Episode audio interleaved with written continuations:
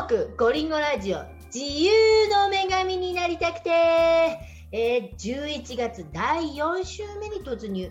第186回を迎えるニューヨークゴリンゴラジオ、えー、今週はアメリカ感謝祭ウィークになりまして Thanksgiving 直前スペシャルをお届けいたします、えー、感謝祭といえば秋の収穫を祝い家族が集まり神に感謝を捧げ、え、七面鳥などのごちそうを囲む伝統的なファミリーホリデーでございます。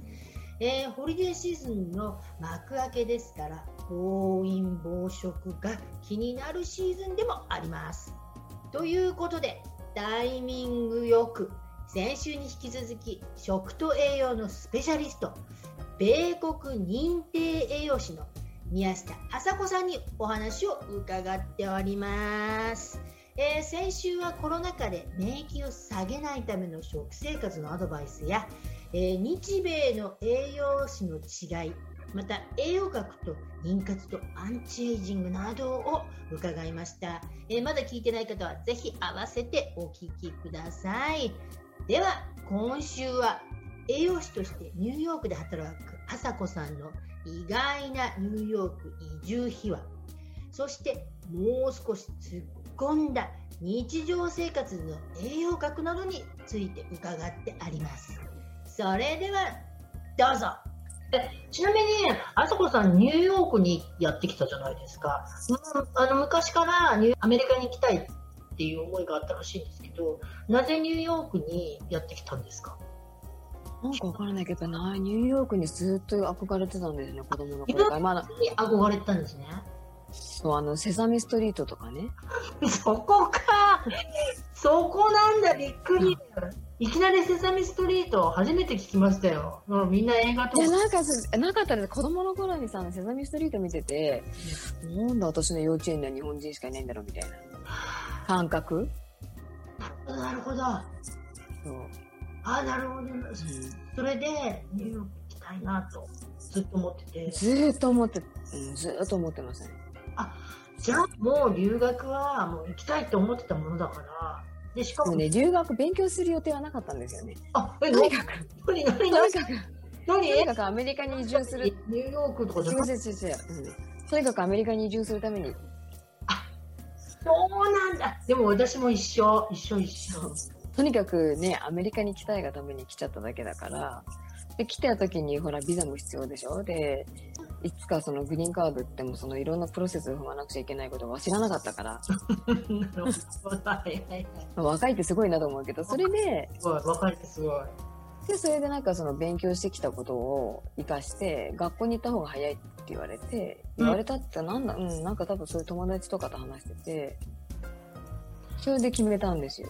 えー、でも、またほら、決めていいけれども、栄養士なんて、これ大変じゃないですか、大学行って、資格取ってって、こういう生活だったけど、大変だったでしょ。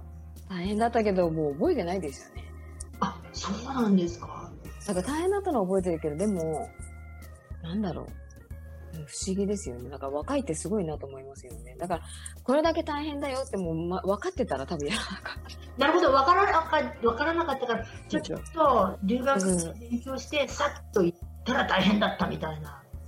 だってそりゃ大変。お金、お金も大変だったみたいな。だだってコロンビア行きましたもんね、コロンビア大学。うん、最後ね。で、最初はそのハンターカレッジでニューヨーク一律大学があるあるじゃないで、そこで、うん、あの、私日本で大学出てるから、うんうん、その栄養士にの、なんていうの、インターンシップをしていいですよっていう、なんていうの、その、資格みたいのをもらうために、はい、3学期だけ行けるプログラムがハンターカレッジになったんですよ。で、とりあえずそこに入って、はいはい。始めたのだけど、やっぱり3学期だから1年半行ったけど、うん、大変なのと、疲れちゃって、で、それでなんかちょっと栄養士なのどうかなと思いながらも、うん、ただね、その、なんでコロンビアの、この栄養教育にすごい興味があった。おおはいはいはいはい。その人に教えるっていうのに。うんうんうんうんさっきも言ってましたもんね。こう大学そうそうそうそう。うちに興味が出てきたっていう。で、なんかその後他の大学にこれ GRE とか、なんだ、 TOEFL とかあるじゃないですか。そういう、え、もう、どうしようかなと思いながら、とりあえず申請だけしようと思って、申請だけしてって、で、論文書いて、うん、で、それで一回日本に帰ったんですよ。お金がなくなっちゃって。一旦日本に帰ったんだ。お金がなくなっちゃったからね。ねもうね、いつまでもね、両親がね、ちょこっとサポートしてくれても、ほら、でももう、やっぱり学が学だからね、アメリカは。そうなの。しかも、ほら、留学生だから、そうなんですよ。住んでる人のね、アメリカ人より倍の給高い、高いでしょ。わあ。あ、じゃあ一旦日本に帰られたんだ。帰って、で、その TOEFL の点数が、コロンビアってなんかね、満点じゃなかないとダメなんですよね。ええーそれで、そう、それで、日本で TOEFL の専門学校行働きながらね、その TOEFL の専門学校行って、うん、今だったら絶対もう二度とできないけど。でも、で、で、 TOEFL 満点取ったんだ。取りましたよ、もう。もう、でもね、あれ、 TOEFL の学校に行ってよかったのが、うん、やっぱりすごいトリックを教えてくれる？あ、満点の取り、取り方のトリックを。そうそうそうそう。そうだからずっと地道に自分で勉強してた時間は何だったんだろうっていうぐらい。なるほど。あだからこういう、ほら、もうこれって、あの、うん、ほら、あそこさんの栄養士をこう使って自分の妊活をさっとうまくやろうっていうのと自分で調べて、 Google して何がいいかって調べるよう時間の節約あ確かに確かに。あるを確かに。た方が本当にいいですよね。確かにそのちょっと invest する感じでね。そうそうそう、う。ん、確かに確かに。 TOEFL だって自分でひたすら勉強したって満点取れないかもしれないけど TOEFL 専門の専門学校に行ったらその満点取るトリックを教えてくれるから。そうだって6かえっと8月じゃない。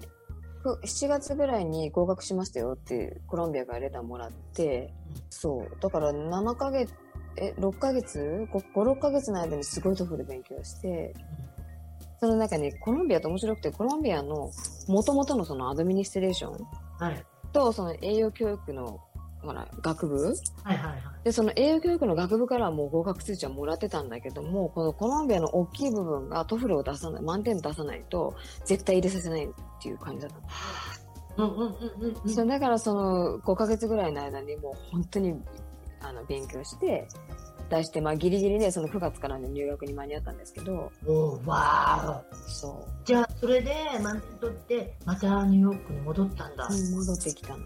もう、もう入ったはいいが、また大変じゃないですか、アメリカの大学だからも。ね大変だったですけどね。だって勉強ずっとして、なんか具合とかも悪くなっちゃったって。勉強しすぎで。ねね結局、ほら、ビザの関係と、ほら、栄養士になるためにインターンシップをするんだそのインターンシップだけやってたらね、学生ビザがキープできないんですよ。えじゃあどうするんですか？だから学校で最低限またクラスをエキストラを取りながら、そこで学生ビザをキープしてインターンをしなくちゃいけない。だから結構、でその3年間、本当に休みなくずっと勉強してた時に、やっぱり体調をね、そのメンタル的にもちょっと良くなかったけど、その、やっぱり体がね、その日本食を作る時間がなくなっちゃったりとか。あだって勉強ばっかりしてるから、食がおろそかになっちゃいますよね。そうそう。で、体壊したりとかしたけど、でもまあ、それこそ、その、そこでちょっと健康見直して、学校の準備行き始めて、うん、で、そしたら、私もね、14パウンドぐらい増えたんですけど。ええー14パウンドって結構8キロぐらいでしょ？8キロぐらい増えたけど、今今も半分ぐらい落としたかなそれ食食生活？だともう。食生活と夜中夜中まで勉強してるから、うん、お腹好きじゃないですか。だから昔だったら例えば絶対9時以降は食べないとかってやってたのに、もうそんなこと言ってなくなって、ストレスとそうそうそうストレスも食べるのが一種の楽しみだったから。そう。そうえー、そう。じゃあなんか栄養学の勉強をしてるのにその勉強が大変すぎてね、そうなのよ、そう。崩したみたいな。そう。だけど、もう本当にクラスメートが、私すっごく思うのが、いろんな、ほら、コロンビアでもいろんな学部があるじゃないですか。うんうん、で、まあ、ハンターの時も、ハンターカレッジの時もそうだったけど、うん、本当にね、栄養なクラスの人たちの本当にみんな本当にいい人たちなのね。だからこれ食に関係するんじゃないかって。いや、みんな結構食の知識があって、ちゃんと食べてる。なんか性格がね、すごくも穏やかなんですよね。他の友達の留学者の話を聞くとかいじめられたりとか、いじめられるっていうか、なんて言うんだろう。うんうんうん、うん。あでも、そう、うん、あそれこそねどうか加工食品ばっかり食べてるとなんかあの切れやすい子供みたいな、うん、だと思う、うん、やっぱ食事だ。だと思う。それでそうそれでなんかそのすごい大事、まあ、すごくまあアメリカ人の友達からしてみたら私が、ね、8キロ太ろうが全然わからないわからなかったらしいんだけど。いやすね。だけど結構みんなで一緒にジム行ってくれたりとか。うん。そう。あの本当に友達にはすごい恵まれて。いやじゃあもう、みんな学生時代だったんですけど、それがあったからこそ、なんか今ね、こうやって人に教えるにも、あと実際自分でも体験してきたからっても特に体が変わったり、健康状態が変わるわけじゃないですか。ねやっぱりあとそのほら、いろんなダイエットの情報があるじゃないですか。あるあるあるある。でも栄養士協会っていうのはもう本当に昔から変わらない、ずっとこう、なんていうの、全粒粉をこれだけ食べましょうとか、全粒穀物をこれだけ食べましょうとか、肉をこのぐらいにしましょうとかって、あれはもうずっと変わらないんですよね、栄養士協会では。だけど。でも時代によってダイエットの流行、流行りしたりあるじゃん。だけど今の課題は、どれだけいい食の、質のいいものをどれだけ食べれるかとかね。で、あとほら、でも、オーガニック、全部オーガニックになると高いし、その、だからどこ、どういうものをどういうところで食べるっていうのも私はたまに話したりする。その情報が欲しい人だけね。だけどそのほら、もう買えないって分かってて、うん、どうせ買わないですっていう人とか、やっぱそういう情報がいらないって方にはもちろんしないですけど。はいはいはいはい。うん、え、あさこさん近々そういう栄養のイベントとかあるんですか？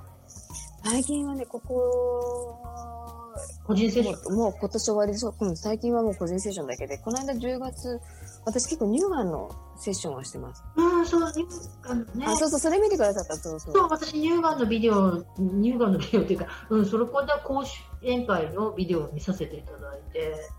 あと、この間ちょっと友達と一緒にコラボのイベントしたりとかはしたんですけど、うん、今年はね、もうそれがない、それで終わりかな。なるほどね。うん。ただ、その、もっと個人的にたくさんの人を見ていきたいなと思ってて、そう。体って個人個人違うから、そうなの。セミナーでみんなでバーンと言っても、セミナーだと、一般的なお話をこうしなきゃいけないじゃないですか。そう、だから最初今さっき最初に話したコロナの話じゃないけど、ビタミン C 取りましょうとか野菜取りましょうってみんな分かってるじゃないですか。はいはいはいはい。そうそうそう。だからセミナーだったらそこ、そういうなんていうの、大きな部分でしか話ができないけど、どその個人的なものだったら、実際に本当に食べてるもの全部見せてもらって、サプリメントもそうだし、あとその運動の量もそうだし、どんな運動してるかもそうだし、あとストレス、ストレスレベルもそうだし。うんうんうんうんうん。うわー、そうか。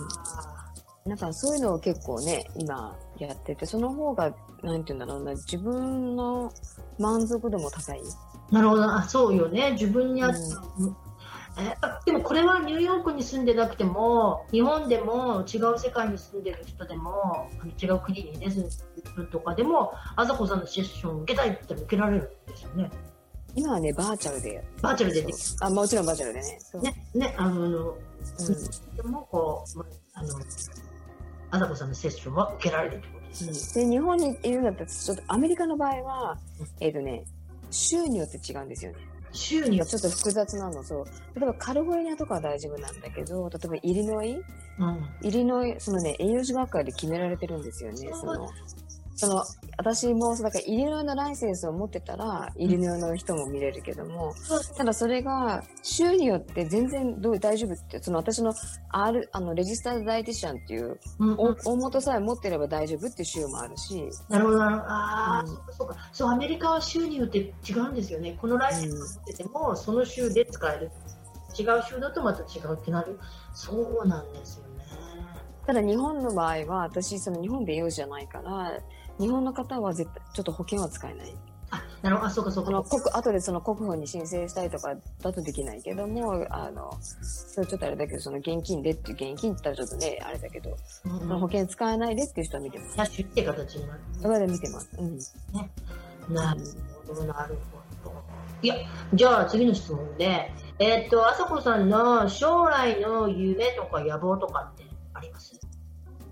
えっとね、やっぱり、私ね、すごい女性と子供に興味があるんですよね。まあ、だからといって男性を見ないってわけじゃないんだけど、男性も引き続き見 見見るんですけど、うん、例えば女性だったら、まあ、もちろんその妊活の人もいるけど、その妊娠糖尿病の人、あとその、うんうん、あとそのお母さんになってからみんな。はいはいはいはいはいはい。とその更年期になる。その今40代ホルモンバランス崩れかける。今ね、でもね、今若い人もでもちょっと多い。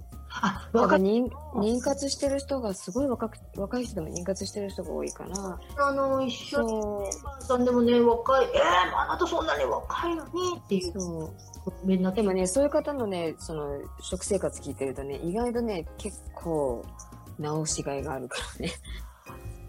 そう。なんだでも、まあ、若いからそこを直したらガラッと変えられたらいいわよね。うん、だってほら結構年齢がいったらねでもね年齢いっても3ヶ月4ヶ月で細胞ってまだ私たちの細胞生きてるので、うん、細胞がどんどんどんどん綺麗になれば、だからもうそのミトコンドリアとかね、その高級点とかかかってくるけど、そのもちろんその30代とか20代の細胞にはならないけど、なったら怖いですよ。なったら怖いですけど、うんうん、でもある程度の、やっぱりその、なんか老化をちょっと遅くするとか、ほら、40代でも老けて見える人、若く見える人っているじゃないですか。うんうんうん。ああ、そうですうん、だからそこの違い。だから年だからといって絶対諦めないで。なるほど。そう。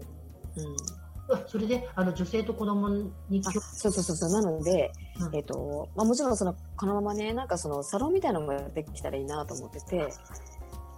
わー。そう。いいですね。さああとこっちのちょっとその例えばこの近郊のその子供たち、うん、やっぱ子供の栄養もすごい大事じゃない、うん、だからそれその、うん、食べたものそうそこの部分もねちょっとやっていきたいなと思ってるんですけどターゲットに。だからやっぱりその教育の部分にちょっと力を入れたいなと思ってて。だから教育っていうとそのみんなにレクチャーで教えるっていうのもそうなんだけど、こうちっちゃいって話？す。そのこ心理カウンセリングと同じような感じ。そうそう。はいはいはいはい。わあ、すごい夢ですね。野望というか。いや、すごくないですけど、でもね、なんかやっぱり、これからほら、どんどん食,、ね、食品自体もどうなるかわからないしね、どんなもの食べたらいいのかわからないような時代になってくるから、お水、お水もそうだし。お水もね、のほら、妊活中たくさん飲めとか言うんですけど、なかなか飲めなくてね。だからその結局たくさん飲むのはいいんだけども、例えばそこで腎臓に疾患がある人がそれだけたくさん飲んじゃったら、やっぱ体の機能、腎臓の機能を悪くするだけだし、逆効果になっちゃうこともある、うんうん、そう。素人は分からないじゃないですか。よかと思ってやってることが、意外に自分にはそれは逆効果だったみたいなこともあるから、うんうんうん、わそこなの。そこなんですよそれいやもう本当ありがたい職業。本当もうこういう人ねこれでねちょっと食事この食事をしたら絶対妊娠できるとかだったらね。あでもそんなにちゃいますもん。だってほらみんな体全然違うのにあの人がこのサプリ飲んでたらあじゃあ私もってみんな買ったわけですよちなみにそれはコリンゴさんは多分ありますか？その食事で。これこのこの友達が妊娠して食べた食べたもので私もこれ食べなくちゃみたいな。今ね今はねえっ、ー、とヘンプパウダーヘンプパウダーヘンプヘンプうんうん。とあとね、えー、ウィートグラス、それとか、あとサプリは、あの、あのミトコンドリアのサプリを飲む飲んだら、あの、妊娠したって言ってすぐ飲みました。で、ほら、内膜を厚くする、あの子宮内膜が厚くなったら着床しやすいからって言ってね、すぐにアルギニンのサプリメント。もうそんなんばっかり食べ物はそうですよね。あの、ほら、卵を1日6個ぐらい食べろとか、さすがに食べれなくて2個にしてますけどね1日卵2個とかでも人の体と違うのにやって思いながらもねでもななるべくまあそうジャンクフード的なものは避けてあのカフェインも取らずにもうコーヒー大好きだったのにもう2年くらい飲んでた飲んで、ねうん、お茶も飲まずにそうそういう感じですかね。でもほら頑張りすぎて逆効果になったもん、うん、ジュースとかを体にいいと思って毎日飲んでたわけですよ。自分で絞って。うんうんうん、そしたらね、あの逆流性食道炎になっちゃって。あの、ね、なんかあの刺激が強い。あの、 apple cider vinegar？ごめんなさい、アップルうん、あの、グリーンジュース。あ、グリーンジュース、あ、そこそこそこあ、でもグリーンジュースだけが原因だとは思わないんですけど、なんか頑張りすぎて、すっごいいろんなものを摂取してたわけですよ。そしたらなんかね、逆流性、ね、で、多分ストレスとか年齢とかもあってこうそんなの今までなったことないのにあのそうそういう食道炎になって今度は胃カメラ飲まなきゃいけないんですよ。やっぱりバランスですよね。だからそのグリーンジュースとかもあのなんかねそれもジュースもねいろんな野菜をあの毎日同じとかじゃなくて。一応ね変えてはいたんですけど、うん、ベーシックになるものがパイナップルとセロリであとは緑を変えてただけだからでもそれがのそれが悪いわけじゃないじゃないですか。絶対に。あの他に多分原因があると思いますそれ、うん、それだけじゃなくて、うん、あのただアシドなものをたくさん摂取さしちゃったっていうのもあるけどそれだけじゃないんだろうなと思いつつ。だと思う、うん、ねきっといろんななんか、まあ、ほらコロナもあったしストレスとかもあったりもう一応頑張ってはいるんですけどね。じゃあカウンセリングよかったら。そうねぜひねあのなんかまたあったらあのよろしくお願いしますうんこちらこそ。じゃあ最後なんですけれどもえっとあさこさんにこのあのラジオを聞いてるリスナーの皆様に何か一言メッセージがあったらぜひいただきたいなと思うんですけれども。えっ、と妊活の人あ、もう妊活者の人が多いので今、はい、ぜひぜひよろしくお願いします。まあ、妊活ね、してる方もしてない方もそうですけど、でも結局本当に食が基本なので、まあ、だからこそ本当に自分が何か、何食べてる、これで食べてる、食べてるものが合ってるのかなとか、体に合ってるのかなって思ったら絶対プロフェッショナルに聞くべき。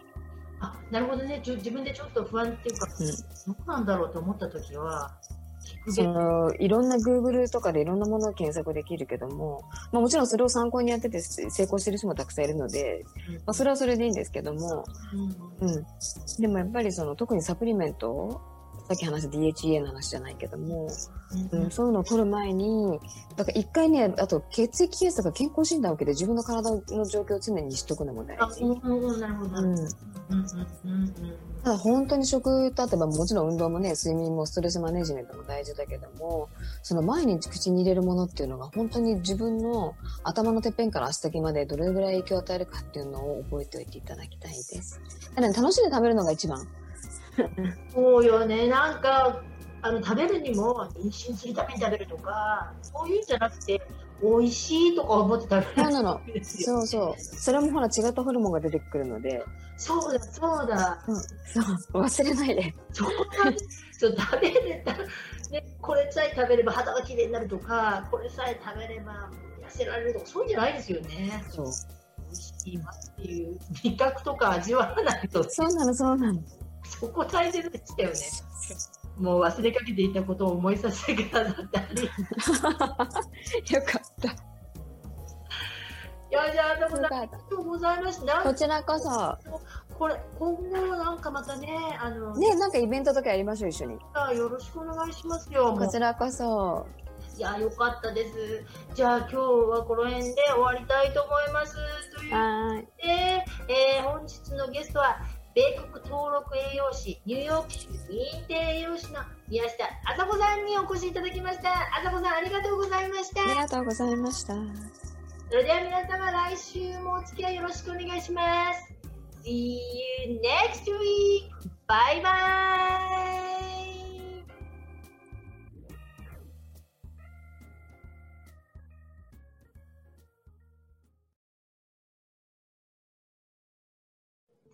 あありがとうございました。無事に終わりました。よかった。よかったです。面白かった。さすがですね、あさこさん。いや、全然全然面白かった。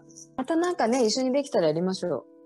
本当ね、ぜひぜひね。うん。なんかそのね、妊活も大事だけども、やっぱりその体のエイジングをなんとかしていけば、いや今ね、ちょっとはっと思いましたよ、今日インタビューさせてもらってよかったなと思って、すっかりね、妊活にフォーカスしすぎちゃって、うんうんうん、なんか忘れてたことがあったよ。もうそこにもフォーカスしすぎだけど、そういえば肝臓とか腎臓とかどうなのよみたいなね、うん、そうやっぱり気持ちが楽になると、その、まあ、もちろんね、年齢のことが引っかかったりする。私が例えばその、コリンゴさんの立場にね、なったらやっぱりすごく気持ちはわかるし、その部分考えるだけでもやっぱ落ち込むことがあるから、うん、ねだけどまあ、なる時にはなるので、頑張っていきましょう。そうそう。うんこれだってこの年で妊娠しちゃったらラッキーぐらいの勢いですそうなの、そうなの。本当に。ね。そう。うん。